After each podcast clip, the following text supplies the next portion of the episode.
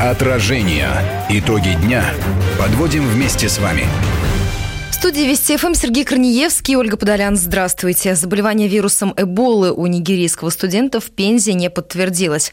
Об этом сообщает областной Минздрав. Нигерийцы и еще двадцать четыре студента, с которыми он контактировал, сейчас находятся под наблюдением врачей. Из Пензы передает наш корреспондент Виталий Шельнов. Министр здравоохранения Пензенской области Владимир Стричков опроверг информацию о заражении вирусом Эболы студента из Нигерии, который накануне вечером поступил в инфекционную больницу с подозрением на лихорадку Эбола. Эта новость быстро разлетелась по местным СМИ, и уже к утру врачи и эпидемиологи давали пресс-конференцию, на которой подтвердили, что молодой житель Нигерии действительно находится в изолированном боксе, а учреждение переведено на особый режим. На встрече с журналистами медики не стали подтверждать, что речь идет именно о лихорадке Эбола, но и не опровергли это. О студенте известно, что он приехал в Пензу семнадцатого октября, был в обсервации, то есть под наблюдением у медиков университета. Такую процедуру проходят все студенты, которые прибывают из Западной Африки. Длится она двадцать один день, ровно столько, сколько составляет инкубационный период вируса. И на десятый день молодой человек почувствовал недомогание, у него поднялась температура. За ночь врачам удалось ее сбить, и, вероятно, еще и поэтому сегодня глава регионального Минздрава объявил, что молодого человека лечат именно от э, ОРВИ. Тем не менее, нигерийский студент помещен в мельцеровский бокс, то есть полностью изолирован от других пациентов. Состояние его несколько часов назад оценивалось как среднее и тяжелое, с положительной динамикой. А в общежитии университета, где проживает студент, под наблюдением двадцать четыре человека, все они контактировали с заболевшим, это также граждане иностранных государств. Ежедневно медики будут следить за их самочувствием и в случае чего готовы немедленно госпитализировать. Ну и также добавлю, что образцы крови заболевшего сегодня были направлены в Центр специализированной диагностики Министерства обороны, он расположен в Сергиевом Посаде. Результаты обещают до конца недели. Виталий, спасибо большое. Виталий Шельнов, наш пензенский корреспондент. Отражение. Региональным властям нужно уже сейчас задуматься о расходах, связанных с использованием наследия чемпионата мира по футболу две тысячи восемнадцатого года. Об этом заявил Владимир Путин на заседании наблюдательного совета оргкомитета чемпионата. По словам президента, нужно заранее оценить, как построенные объекты будут использоваться после чемпионата и, исходя из этого, определить, в чью собственность их необходимо будет передать. Также Владимир Путин говорил и о безопасности зрителей. Напомню, что охрана общественного порядка, безопасность в период подготовки и проведения чемпионата мира – это одиннадцать гарантий, которые дала Россия как страна-хозяйка мирового первенства. Практическая реализация этих гарантий предполагает целый комплекс мероприятий и решений, в том числе законодательных, включая и регулирование таможенной и налоговой сферы, а также обеспечение бесплатного проезда зрителей между городами и организаторами матчей. Я так понимаю, что это не самая простая не только с финансовой точки зрения, но и с организационной задачей. И хотел бы сегодня услышать, как продвигается работа по этому, ну и по всем другим направлениям. Отражение. На Украине отметили семидесятую годовщину освобождения от немецко-фашистских захватчиков. Официальные торжества с участием президента Порошенко прошли достаточно скромно по сравнению с предыдущими годами. Обо всем подробнее мы поговорили с нашим украинским сабкором Владимиром Синельниковым.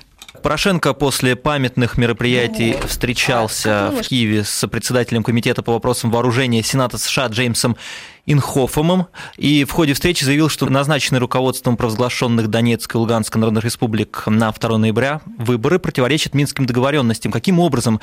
Президент не уточнил это? Нет, он не уточнил, но тут просто идет совершенно произвольная трактовка минских соглашений. То есть Киев считает, что эти соглашения выглядят таким образом, что он может их трактовать однозначно в свою пользу и постоянно нарушать и дух, и букву этих соглашений. Ну, например, я имею в виду то, что на Украине открыто на Восточный фронт перебрасываются сотни единиц бронетехники, которая восстановлена из старых советских запасов, которые, находившихся на консервации. И уже одно это нарушает положение запрещения передислокации войск. А кроме того, в Киеве действительно считают, что выборы должны пройти почему-то именно восьмого декабря. Это такая принципиальная позиция официального Киева, которая основана на законе, который был принят на Украине, но это опять-таки никоим образом не связано с Минскими соглашениями, поскольку в Минских соглашений дата проведения выборов в местные органы власти не указана. То есть может быть указана любая дата, в том числе и второго ноября. Владимир, и к другой теме. Почти все бюллетени подсчитаны, если мы говорим о, о выборах в Раду. Можно ли говорить о новой коалиции? И по прогнозам экспертов, создание будущей правящей коалиции будет состоять из Народного фронта, блока Петра Порошенко и Самопомощи. Насколько это реально? Это более чем реально, поскольку Ляшко, такой индивидуальный радикал, как-то не совсем пришелся ко двору нынешней власти. Против него была развернута мощная кампания в контролируемых, прежде всего, Карломойским масс-медиа, и проявилась на том, что его результаты оказались ниже, нежели давали соцопросы.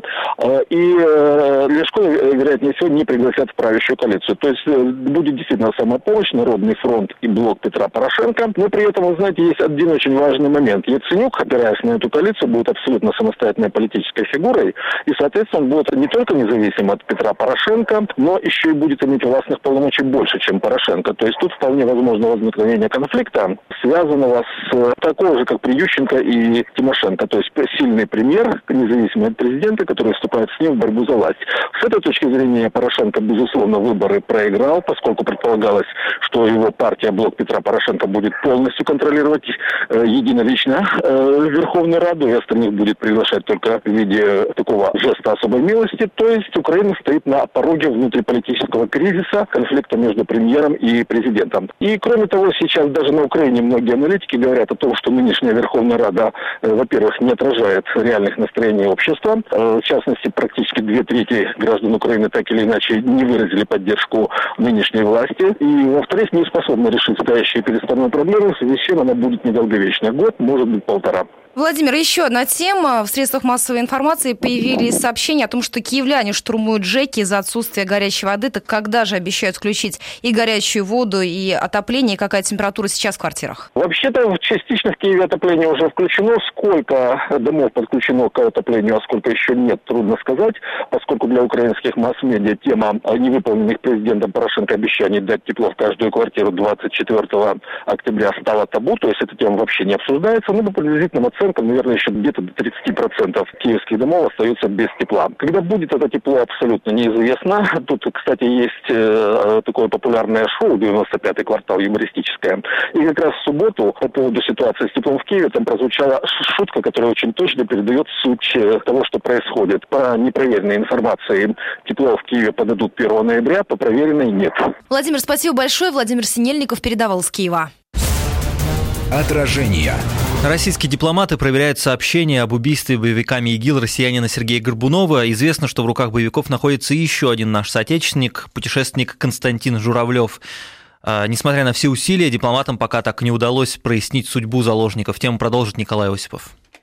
Российский инженер, попавший в плен к экстремистам, о нем ничего не было известно около года. Сергей Горбунов исчез в прошлом октябре. Тогда же в интернете появилась видеозапись с заложником. Ответственность за захват на себя взяла некая группировка Катаиб Мухаджирин. Так называемая бригада состоит из боевиков, которые орудовали еще на Северном Кавказе, напоминает военный эксперт, директор Центра общественно-политических исследований Владимир Евсеев. Численность по разным данным составляет порядка тысячи боевиков. Из них э, большинство являются несирийцами. Достаточно много представителей панкистского учения. То, что эта исламистская группировка э, тесно связана с исламским государством, для меня не представляет никаких сомнений. Сейчас ситуация такова, что ввиду того, что исламское государство имеет значительный успех в проведении военных операций, так вот э, сейчас идет туда большой переток боевиков разного рода организаций.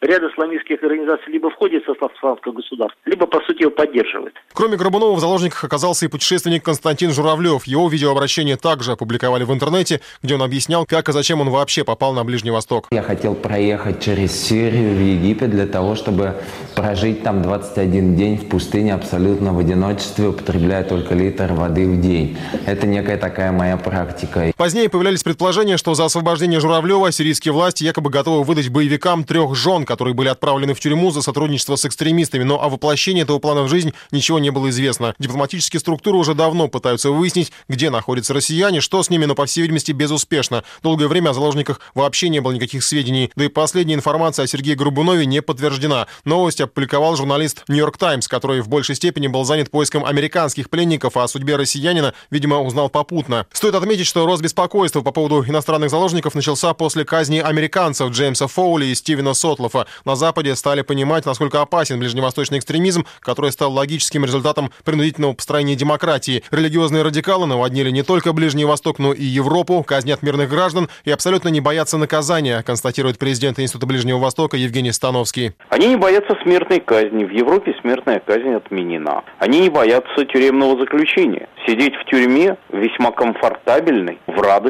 Они могут вербовать там своих сторонников. На сегодняшний момент тюремные джамааты во Франции, в Германии, в Великобритании стали источником террористической угрозы. Почему и чего они должны бояться? Когда россияне оказались в руках боевиков, появлялись и другие версии захвата. Были предположения, что экстремисты действуют в интересах американских спецслужб, стремясь таким образом надавить на Москву и спровоцировать, если не участие, то хотя бы согласие на военное вторжение в Сирию и свержение режима Асада. В этой версии есть своя логика. Дело в том, что российского заложника боевики использовали совсем иначе, чем американцев или британцев, которые попадали к ним. Последних активно снимали на видео, рассылая призывы к властям содействовать в освобождении, заплатить за них деньги, либо пойти на политические и военные уступки. Видео с Горбуновым появилось лишь после захвата, и больше о нем ничего не было слышно. Даже когда по версии западных изданий его казнили, об этом никто так и не узнал. Информация всплыла лишь через несколько месяцев. И это необычно, поскольку экстремисты пытаются каждого заложника использовать с максимальной для себя эффективностью, замечает Евгений Становский. Как и любые видеоролики, которые любые террористы запускают в интернет. Это реклама их организации.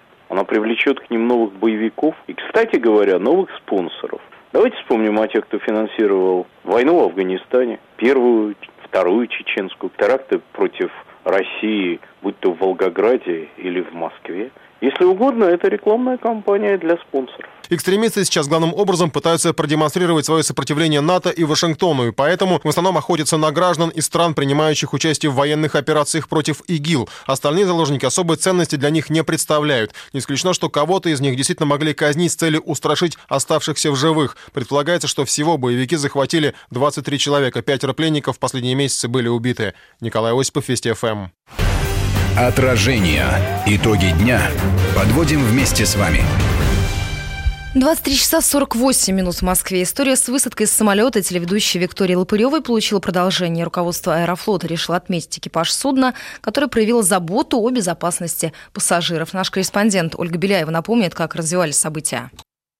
Благополучно пройдя регистрацию в аэропорту Екатеринбурга, Виктория Лопырева устроилась в салоне бизнес-класса. Самолет уже выруливал на полосу, когда бортпроводницы обратились к пассажирам с просьбой отключить телефоны. Пассажирка бизнес-класса Виктория не спешила выполнить требования экипажа. Стюардесса обратилась к ней лично и попросила предъявить посадочный талон. Оказалось, что она занимала не свое место. Более того, расположилась на кресле, предназначенном для пассажиров с маленькими детьми, лишив их возможности занять безопасные места в салоне, объяснил нам директор Департамента связи с общественностью компании «Аэрофлот» Андрей Согрин. Эти места предназначались для других людей. У них были билеты на эти места. Это были пассажиры с маленьким ребенком. У них были места на первый ряд, где можно прикрепить люльку. В итоге госпожа Лопырева так и не покинула это место. Более того, в ответ на многократные замечания бортпроводницы девушка поставила ноги, не снимая обуви, на панель перед сиденьями и в целом вела себя вызывающе. Командир воздушного судна принял решение высадить пассажирку. Просьбу сойти с самолета Виктория Лопырева, по словам очевидцев, восприняла с большим удивлением, приправив его резкими высказываниями в адрес экипажа. Между тем, происшествие заинтересовало депутатов Госдумы. Они предложили поощрить экипаж за принципиальность. Депутат от фракции ЛДПР Ярослав Нилов отметил важность проблемы.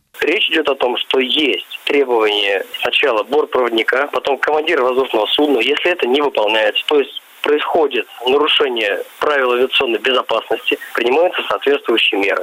Если человек занимает не свое место, если человек задирает ноги, некорректно общается с бортпроводником, если разговаривает по телефону, когда есть требование отключить мобильный телефон, соответствующая реакция должна последовать. В противном случае и другие пассажиры будут вести себя тоже так же само.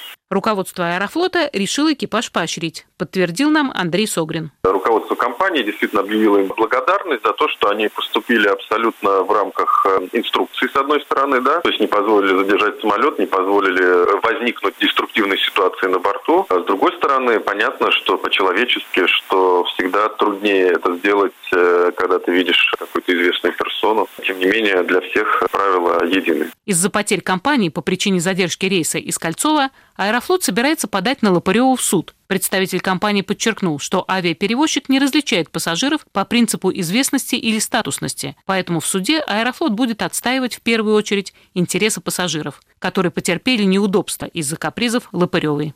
Ольга Беляева, Вести ФМ. Отражение.